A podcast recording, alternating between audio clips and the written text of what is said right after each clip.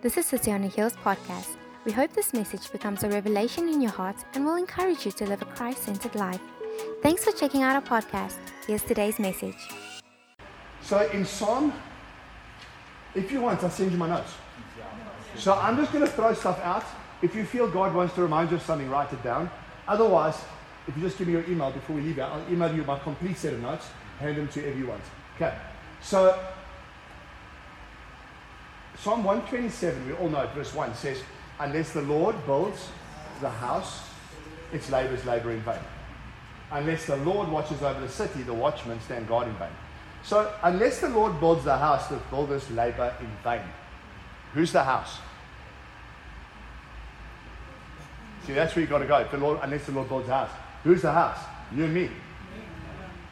So, unless the Lord builds you and I, whatever we're working and doing is in vain.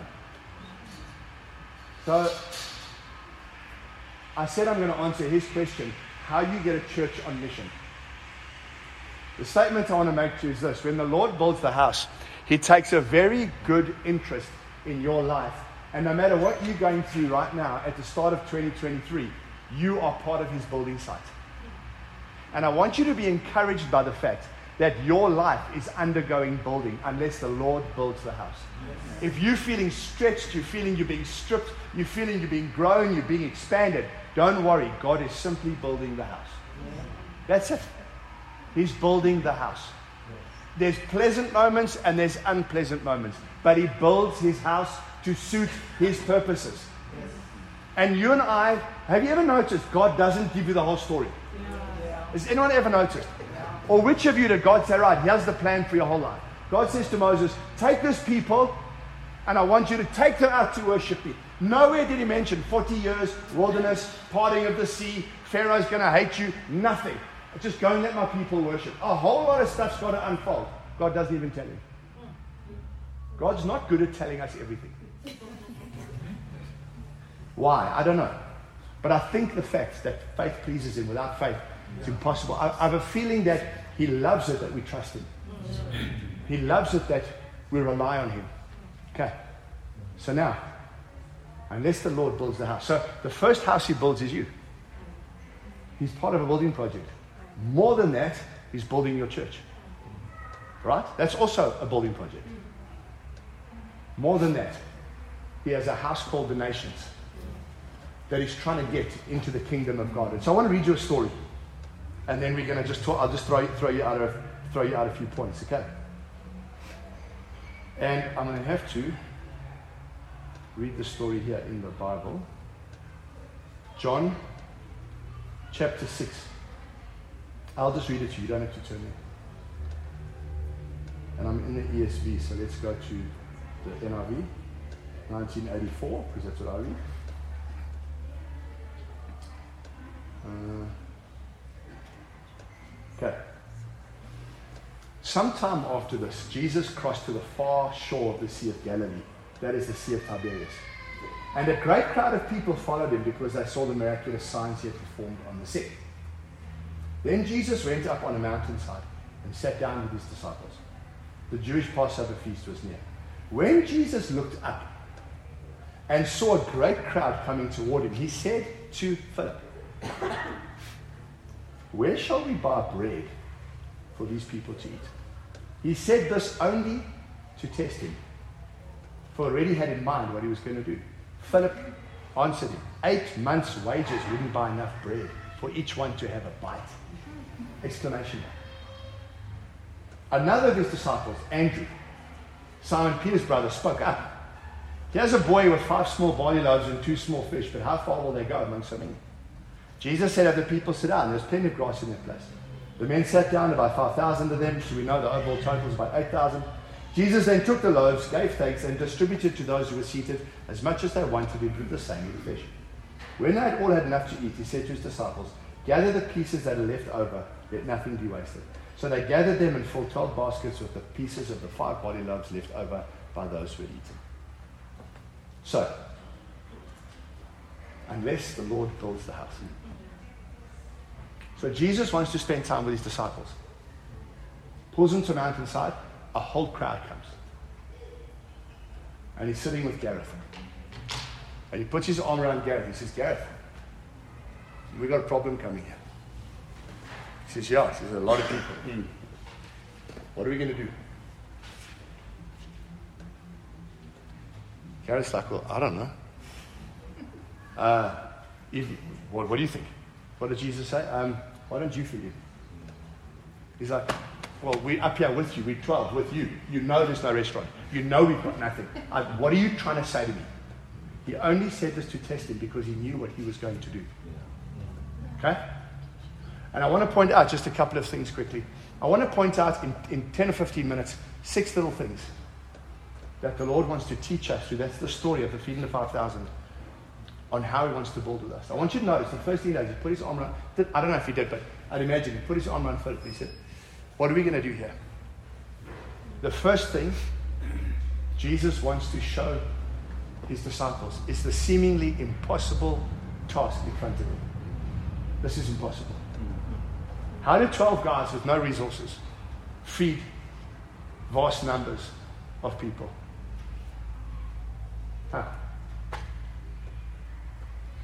Faith requires obedience, right? Not just understanding. What I'm trying to say to you is this often, you look at the state of our country, you look at the state of where we are, you think the task is so big, I can't do this. It's actually too big.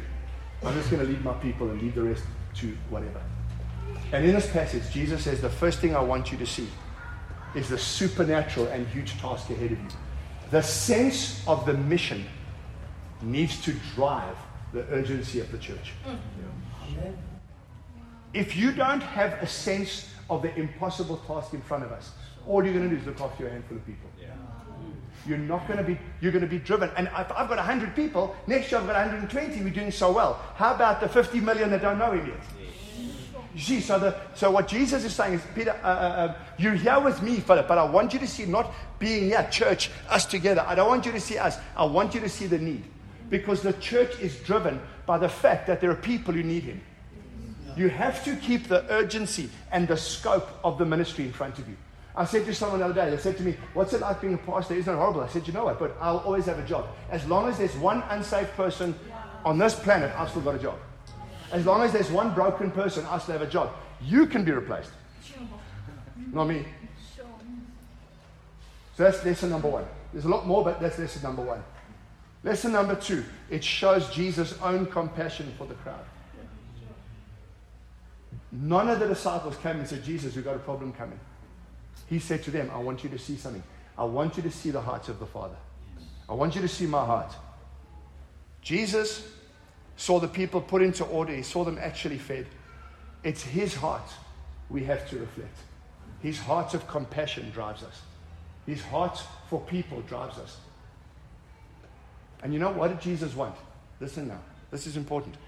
Jesus wanted the people to be fed. It sounds so simple. How much of our time, effort, and money that we're putting into our ministries is actually producing what Jesus wanted produced out of our churches. And how much are we paying salary, spending money, doing this, doing that, and the fruitfulness just isn't there. We're doing everything, and all he said was get this food to those people. Who's the food, by the way? He said, My body is bread, right? We don't give them programs. We don't give them worship services. We don't give them prayer meetings. We have to give them the reality of a relationship with a living God that when you're not there, they can still walk with Him.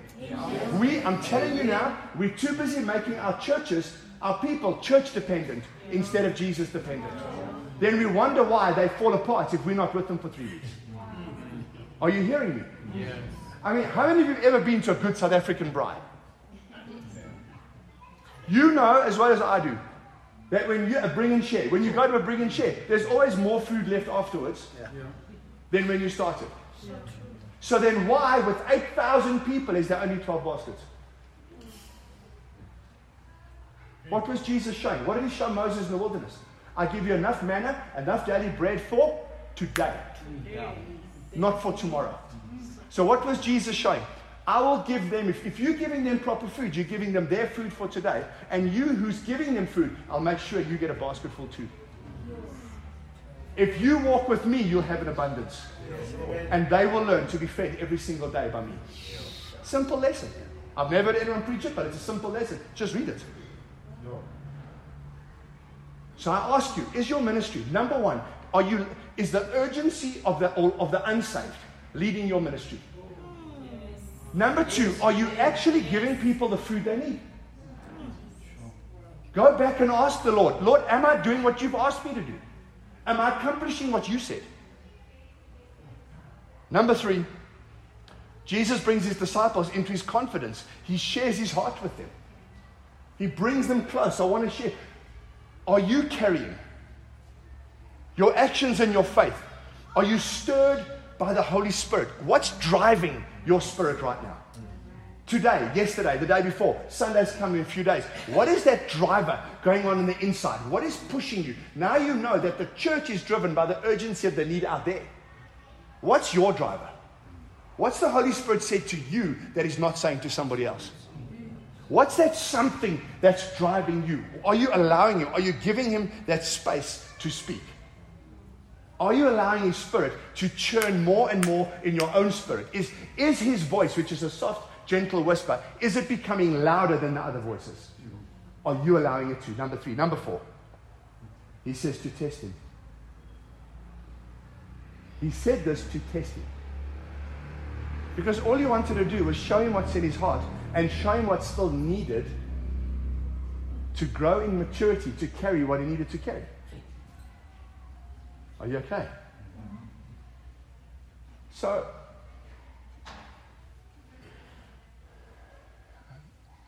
I didn't mind school, but I don't like tests. You've got to study for them. What does a test do? It simply reveals where you are. So, whenever God allows you to be tested, He's simply showing you where you are, where you need to improve. I want you to see, he goes to Philip and he says, Philip, out of 12 guys, he chooses Philip. Philip, um, how are we going to, what, what, do you think we should do? What, what was Philip's response? Hey? What's Philip's response? Listen, even if we had eight months of wages, we couldn't give each one one bite. This only saw problems. And he's one of the disciples. Tested his heart. Philip's also the one who said, Show us the Father.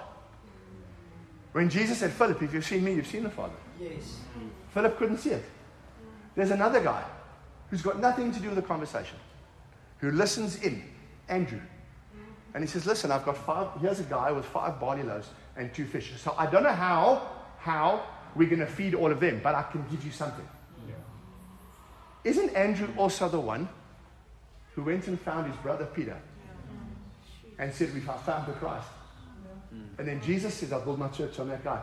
Andrew's not even written in the pages of scripture as being an amazing, amazing guy. The ministry, the feeding of 5,000 happened through Andrew.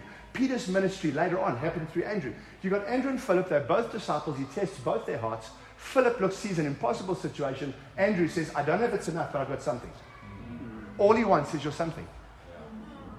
He just tests your heart. Number four. Number five. Our primary task is feeding. Our primary task is feeding. So I want to ask you this, don't answer it right now. Are you feeding God's people fresh bread? Revelatory bread that you're getting? Or is it the stale bread of denominationalism? Is it the stale bread of whatever you did last week? Whatever you heard on the radio, whatever podcast you're listening to? Is it someone else's fresh bread that's now your stale bread you're giving to people? Or are you faithful enough to minister to them what you know you've heard God speak to you? Because His words are life. His words through a very average speaker will bring more life than not His words through a very good speaker, whose words will amaze the people for the moment, but won't change their lives. Are you hearing me? Are we giving people the provision they need? Here's my question. Our primary task is feeding. How are you feeding yourself? Are you growing in your revelation of God? Are you different to what you were a year ago, two years ago? Are you the same? To quote a friend of mine, does God still take your breath away? Two friends of mine, both leading churches in the multiple thousands. The one was a little bit overworked at one time and he phoned his friend, and I know both of them very well. One of them did, literally did my wedding. He's really my good friend. And the one phoned the other one and said, Man, I'm tired. Yes, running this big church. Because I'm telling you right now, sex, uh, sex, sex, wait, whoa, whoa.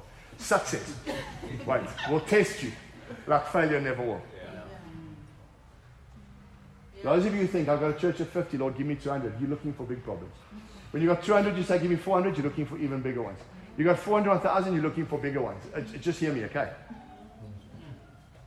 And the one said to the other one, I'm tired. I just, I'm, I just need some advice. This is all his friend said to me. He said, Listen, but I've got a question for you. Does Jesus still take your breath away?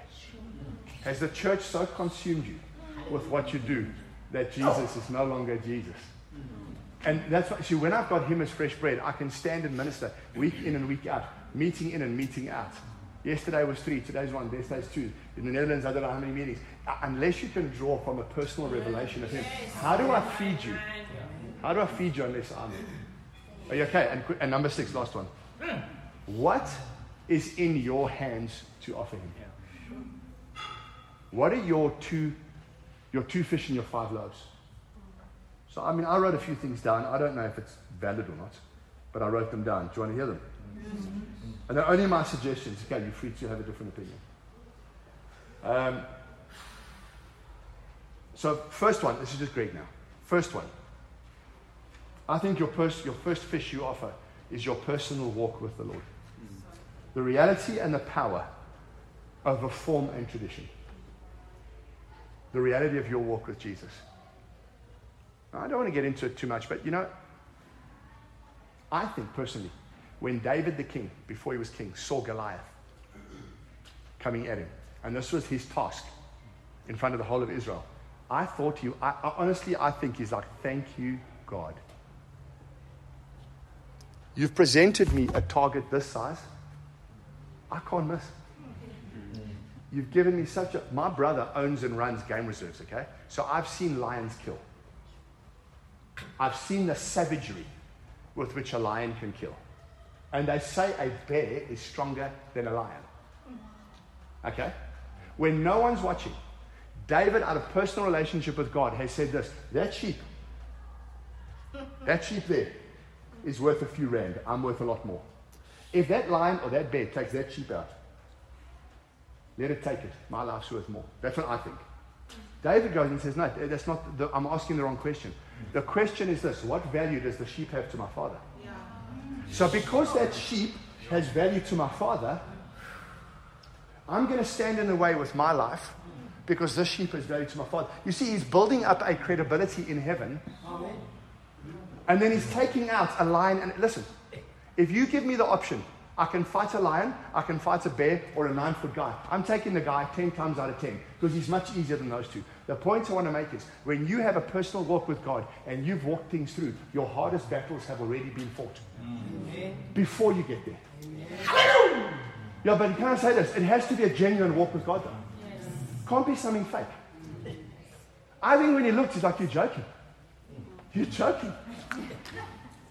This is easy for me because he fought his battles. Yeah. Your one piece of fish you offer Jesus is your walk with God. Your second is your obedience, I think. Your obedience to his call. Now, I want you to hear me, okay? Because I was asked a very sensitive question just now, which was what happens to a ministry if you feel it's time to close? Or do you close when it isn't going well? That's a very serious question to ask. Because can I say this to you? God never calls a person or a church to an easy faith life. It's scary. When you look through, through the Bible, people God used, they couldn't do it by themselves, but they did get it done. If you don't have the courage to walk in faith, you've got nothing to offer Him. And sometimes it's going to break you. So, your walk with God and your, your faith, your obedience to what He said. If He says it, go and do it. That's your fish. What are your bread? I just threw out five things. Your time. Your availability is one piece of bread. Another piece of bread, your spiritual gifts. Third one, your resources, your money. Number four, your plans. And number five, your willingness to keep growing. Can you take those five pieces of bread and say, Jesus, I'm trusting you enough to break them? Because the only way we're going to feed those people is if you break what I give you while we're trying to hold on to it all the time. So my two fish, my walk with God, my obedience to his call, my bread is, Lord, can I give this to you? Can I, with courage, ask you to break it so we can supernaturally feed multitudes of people? I you, can I give you one comment that I hope will bring a bit of sanity? When David took out the lion and the bear, I don't believe there's any way he could have known the kind of king he was going to become. Oh, you're right. He couldn't have, I don't think he could have known. Yes, there were moments when he had been ordained by Samuel, but didn't have a, uh, he didn't understand it. But he became a great king. But I want to remind you that Daniel, and I just did a whole series on him in our church, 15 weeks on the book of Daniel. Daniel never changed a single person's life. But he influenced an empire, but didn't change anyone's life. Isaiah, the greatest prophet out of the Old Testament. Are you listening to me? The greatest prophet out of the Old Testament. Never saw the nation change. Never saw miracles. If you'd asked Isaiah by the time he died, will you be the most famous prophet in history? He'd have to say no. I think only when he died and went to heaven, and now as he sits in heaven, when he looks out, he's like, I can't believe it. So many churches have based their lives on my prophetic utterance. There's no re- reflection that Isaiah was successful in any way because under his ministry, the nation still went into exile. They didn't listen to one thing he said. But everything he said came to pass. I, I want to give you sanity because what God's called you to do out of this, in feeding the 5,000 and doing what you're doing, do not measure your success by the numbers of people you're given. That's God's determinants. Yours is to do what he, you know He's told you to do to the best of your ability and allow His fruitfulness to count. Just walk, walk free and walk in sanity this morning. Is that okay? Thank you for listening. Thanks for joining us for today's message. Don't forget to check out our website or visit City on a Hill International on Instagram or Facebook for our updates, celebration times, or ways you can get involved. We are also streaming our message on Facebook Live, so make sure you join us or share the post. Thanks again for checking out our podcast. We'll see you soon.